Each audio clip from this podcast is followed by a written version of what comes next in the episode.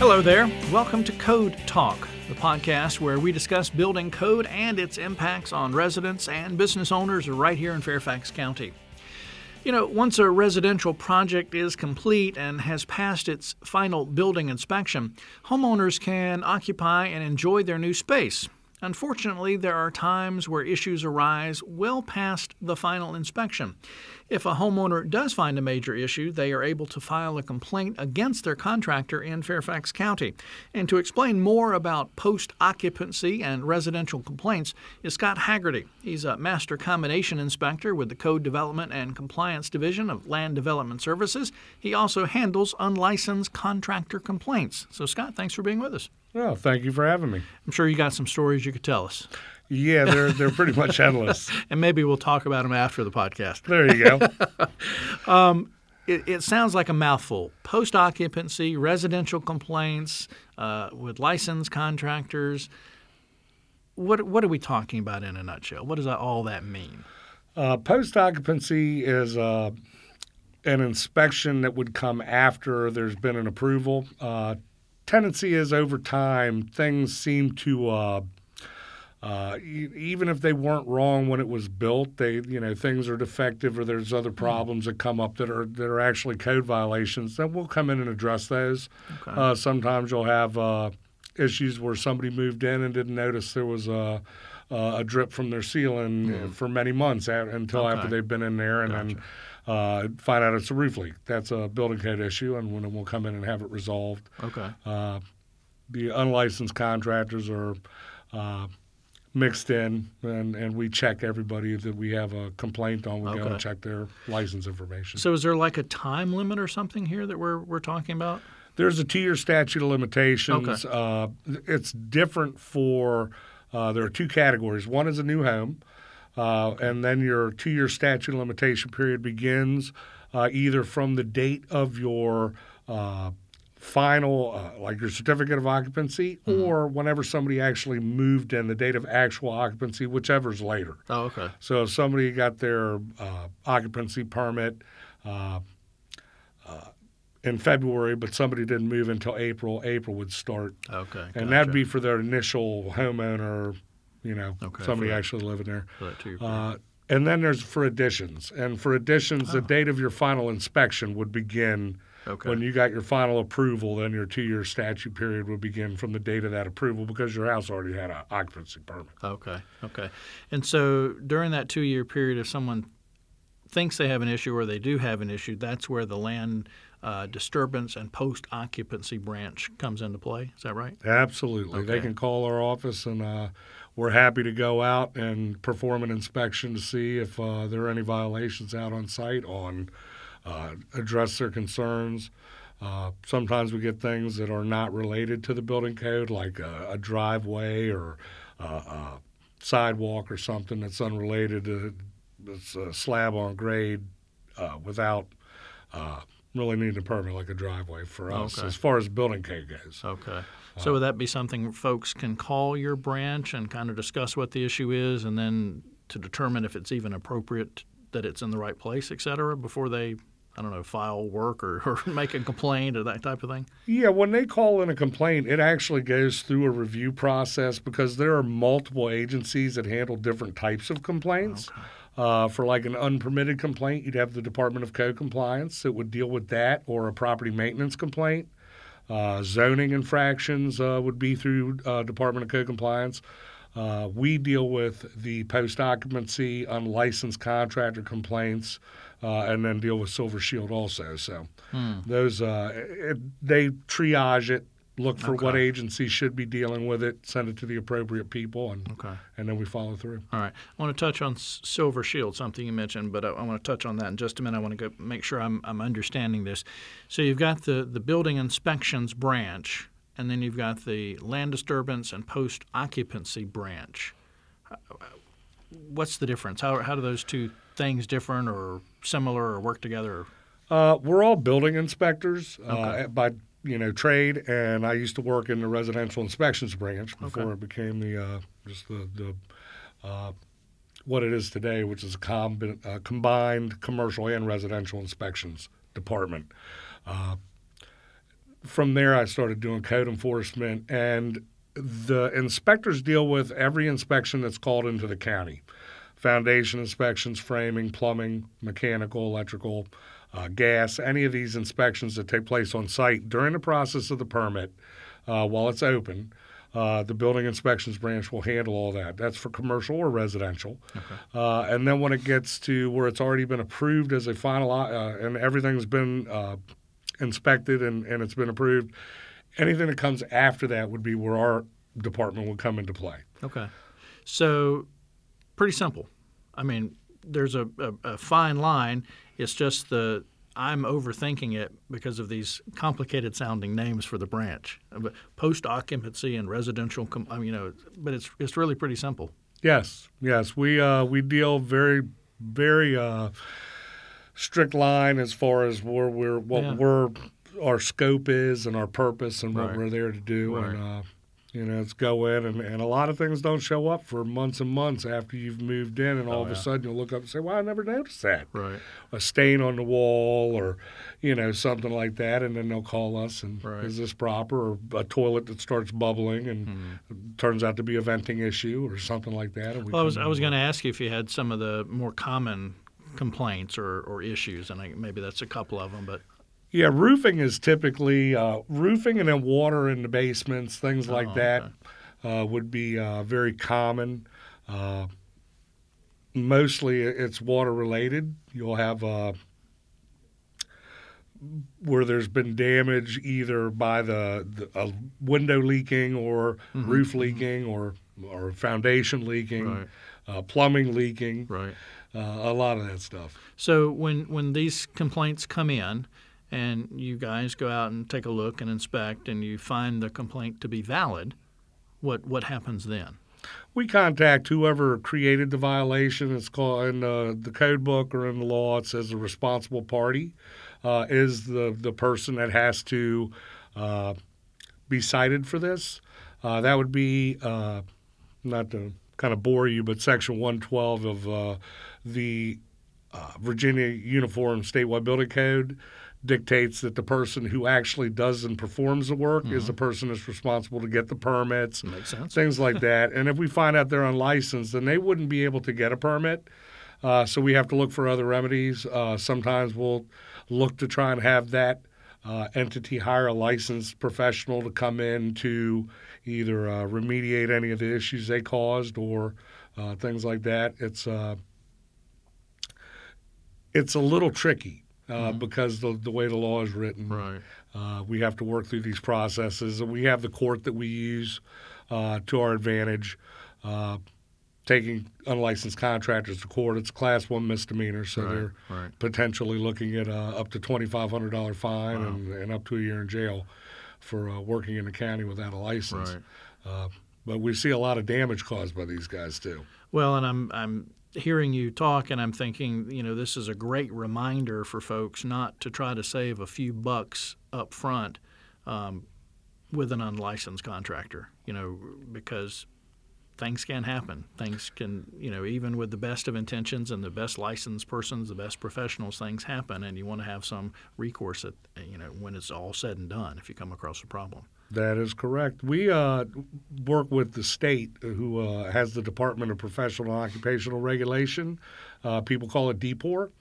Uh, they uh, actually have a recovery fund that you can tap into if you use a licensed contractor. Mm. But if you use an unlicensed contractor, there's no recovery fund availability. Uh, so you can't go in and say this guy messed my house up and try and recoup some of that money. Right. It right. uh, becomes a civil issue solely. Uh, there's a criminal aspect to it because if it's an unlicensed contractor, of course, there's that criminal side. But the money you've spent a lot of times is is gone. Yeah. Now, are the majority of calls and complaints y'all get come from these uh, post occupancy issues when the owners can't get up with or get the unlicensed contractor to respond, that type of thing? That's typically where it comes from. Yeah. Is they they stop responding to the yeah. homeowners and yeah. then they call us. Uh, a lot of times the homeowners think that they are licensed. uh, that these contractors they were recommended by a friend or a friend of the family or a family member, and they just say, "Hey, Wow. I've used this guy to do trim in my house. He did a great job. Right. You're doing an addition. Why don't you call him?" And the next thing you know, the he's might be a great trim carpenter, but when it comes to framing, he may Right, be right. lacking a few talents. Gotcha. And uh, Do you, you know, do you guys have tips with your, your experience? Do you have tips that you can provide on, on, on what to look for or how to hire a, a contractor? Oh, absolutely. We uh, we would recommend everybody call either DPOR or our office. Uh, they will uh, verify that the contractor number one's licensed. Uh, you can even go to the DPOR website. They have a, a website you can go on, uh, and they have license lookup. So you can actually go on there, look up their license, make sure the number one that they're licensed, Wow. ask for their references, call the references, and actually go look at some of the work that they've done. Uh, it'll be a telltale sign uh, if you see, uh, you know, drywall cracks and faulty Right, uh, right. trims falling off the walls and doors that aren't sealed and things give you a good indication. turn around that- and walk away. yeah, that this may not be the right guy for you. Right, right. Um, say somebody's done everything right. You know, they've maybe even hired a licensed contractor. Still, things happen. Those kind of things. They, and I'm I'm thinking, and correct me if I'm wrong. The, the first call really should be to your contractor or the person that did the work. Try to try to work it out with them. But say they can't get satisfaction, that type of thing. Um, how can someone go about filing a complaint or starting this this process? Uh, they can go online. I know uh, through the Department of Code Compliance, they accept all complaints and then they'll feather it down to us, or they can call our office directly. Uh, I know that uh, when we're dealing with uh, complaint based issues, uh, that we want to make sure there's a one year statute on unlicensed contractors. And we've had a lot of people that have not known their contractors are unlicensed try and work it out with the contractor over an extended period of time. And then they exceed that one year. And then before they come to us, and then there's not much we can do Wow, interesting. uh, as far as going after the unlicensed entity uh, because of the statute on that uh, is is one year. You have to you have to Hmm. Catch them within one year of when they did it. Do you think the unlicensed contractors know that and Some may, some may not. just try to stall? Yeah, they I, a lot of them do try and stall. wow. You know, Wow. and uh, I mean we uh, we see it all the time. But if they call soon enough and we get involved, we can uh, typically, if they're even if they're licensed uh, or unlicensed, we can write up a corrective work order, which is going to list the itemized violations of all the different building codes that we see on a site uh, that could be wrong, uh, that need to be abated. We'll work through that.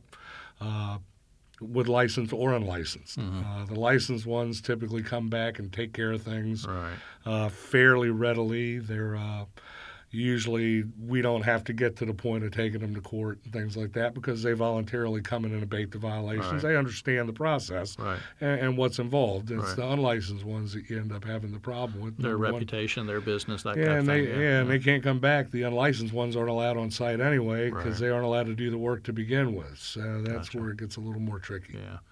Um, is the building division number uh, the, the number that they should call? Uh, They can call the building division number. They can call the Department of Code Compliance number. They can call our number for uh, Code Development and Compliance Division. Uh, any any of those numbers, Consumer Protections, they can call them. okay. Uh, almost any uh, Right. building department okay. agency would be able to get you in contact Okay. with us. Well, the, the main building division number that I have is 703 631 5101, or the email ldsbdmail at fairfaxcounty.gov. Uh, you can also um, always remember just call 703 Fairfax. That's a main county number, kind of an information referral number, and you can state your problem or issue, and they'll try to direct you to the uh, to the proper place. You mentioned Silver Shield a little earlier in the program, and I wanted to make sure I came back to that. First of all, what is Silver Shield when you when you say that? Uh, Silver Shield is our educational outreach, uh, and it deals with scams. Uh, we have a lot of uh, scams in the county that we see on a daily basis. Uh, there are a multitude of them, and we try to bring uh, those scams to the public so that they're made aware. Uh, we, we see a lot of uh, people taking advantage of our elderly residents, Mm-hmm. which uh, we want to try and protect them as much as we can. Uh, so we go to rec centers and things like that to try and get the word out to these folks that uh, there are scammers out there. What the latest scams are, Right. uh, the grandparent scam or or the sheriff scam or the you know or the IRS scam.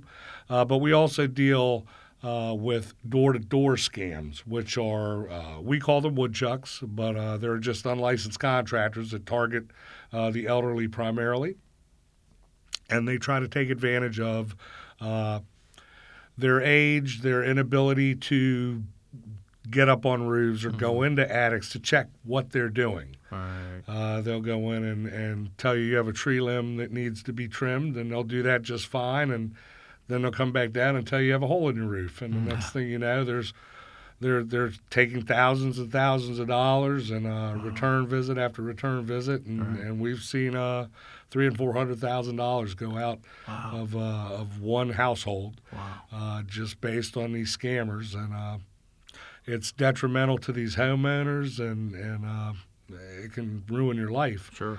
Uh, and so we uh, we work with the Fairfax County Police Department on on uh, trying to gain a hold on this. It's, Right. it's difficult. There are a lot of woodchucks out there. Well, county's big, over 400 square miles, so there's a lot, and there's you know over a million residents, so there's a lot of potential targets out there. and we have an aging population. We have a lot of federal retirement, military, uh, you know, and, and we see a lot of people will be targeted based on uh, having like a, a memorandum sign in their yard in, in memory of their loving husband or something Oh, yeah. like that, Right, so right. that they target these houses. They look for people with older cars, uh, town cars, bigger cars Interesting. uh, you know, so that they're it's a it's a door to door looking for the right, Right. victim. What what can residents in that age range, or you know whatever, do, or caregivers do to try to stay safe from from these woodchucks, from these scammers? Is there any tips? Uh, yeah, you don't always have to answer your phone. You can uh, you can you can decide not to answer if you don't recognize the number or anything like that. Uh, chances are it's a, a scam call or somebody called trying to sell you something. That, I always tell my wife it's if it's important, they'll leave a message. That's right. That's right. And it'll be a legit uh, person. You can verify their Right, existence. right. It's not just somebody calling from from wherever in another part of the world that Right. says, "Hey, I need your money." Uh, but uh, Somebody, somebody comes to the door. What should you do? Uh, Well, obviously you don't have to answer the door, but if you do, that's number one. You don't have to answer the door. Uh, number two, any kind of solicitor is going to have a solicitor badge. Uh, it's a ID that comes from the county. Uh, and it actually uh, will state who they are, what organization they're with. Uh, there's a picture of them on it. Uh, so everybody should have a solicitor's license if they're coming to your door to sell you something. Okay. Services, goods, it really doesn't matter. okay, Uh, they would have a solicitor's license that you can verify uh, with the county here. Uh, if they don't, uh, and they're just walking through the neighborhood, hey, I was down the street working, now we want to work at your house. Uh, you don't have to make a deal right then. Tell them leave their information. You want to check them out, get references, go through the process. You may find that they are reputable and Right. and uh, you know just didn't have uh, all the proper credentials at the time they were there. Right. Uh, that's not correct, but uh, you know it's not that every person knocking on your door is some scammer. right, right. Uh, there, you know, there maybe a majority of them are though. Right. That's what you got to worry Is about. there a so in, in addition to the solicitor's badge, is that what you called it? Uh, should you ask for like uh, contractor license numbers? I mean, Absolutely, okay. they should have a copy of their contractor license with them, Oh, okay. okay. uh, and they should be able to present that to you if you ask for it. wow. Uh, so there are multiple ways to check out to see if they're legit.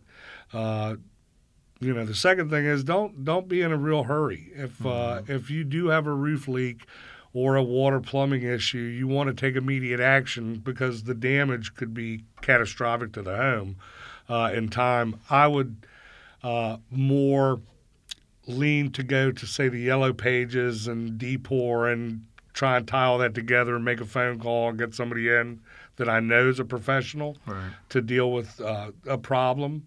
Uh, that can be done quickly within a few minutes if you if you look at it correctly. Right, right. But if you're planning a long-term project, a big addition, or building a house on a on a existing foundation, a new home, or uh, want to do a huge remodeling project or something like that, uh, I wouldn't be in a hurry. Right. I would definitely take my time. I'd do a lot of research Right. because you know you're stuck with who you pick, Right. and usually you're dealing with tens of thousands of dollars. Right. Don't want to have to talk to you after the job's done. That yes, and, and even the best of the best of you know, Sure. if you're in the business long enough, uh, small little things happen, and and even minor things can be an infraction of the building code. So there are times where you see names that you may see on TV or hear on the radio advertising, know they've been in business for 50, 60, 70 years, that we come in and say, hey, can you please come back and take care of this for Right. us? And they, and they jump right on it and get Stuff, it done. Stuff happens. But yeah, even the best companies have problems. Not everybody's perfect. All There's right. nobody out there. Cool. Scott, final takeaway. Last uh, couple of seconds. Give you the kind of kind of final word here on the podcast today. What do you want our listeners to to take away from?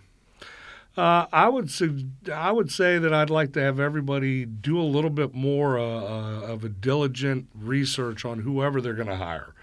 Uh, just because a family member says, "Hey, you know, this is the guy I used. Uh, he did a great job on my place," uh, doesn't necessarily mean that the guy's qualified to do what he's coming in to do at your place. So that's uh, that's something I really would love to see people call the agencies that are out there. You have DPOR, you have our office, uh, code compliance, uh, consumer protections. There's so many different agencies. Even the Attorney General's office can give you information on a lot of uh, Right. a lot of these issues and, and steer you in the right direction. Right. But uh, Little little research time now will save you uh, probably a whole lot of time and a whole lot of money later. So, yeah, Yeah. grief, All right. potential grief. Scott Hagerty, thanks for uh, being with us on the uh, Code Talk podcast. Appreciate Thank it. you very much. It Good, was my pleasure. good information there from Scott, the uh, Code Development and Compliance Division of Land Development Services. That's in the uh, Land Disturbance and Post Occupancy Branch. And it sounds a whole lot easier than all of those words that I just mentioned. So uh, if you need to, hit rewind and go back, but uh, good information there from Scott. Uh, if you need to get more information, again, just go to fairfaxcounty.gov and search. And if you need to call Land Development Services uh, or go online and visit them, that's at fairfaxcounty.gov slash land development, or call the building division at 703-631-5101. Uh, also, email address uh, ldsbdmail at fairfaxcounty.gov. That's ldsbdmail at fairfaxcounty.gov. I want to thank you for listening to the Code Talk podcast, which is produced by the Fairfax County, Virginia government.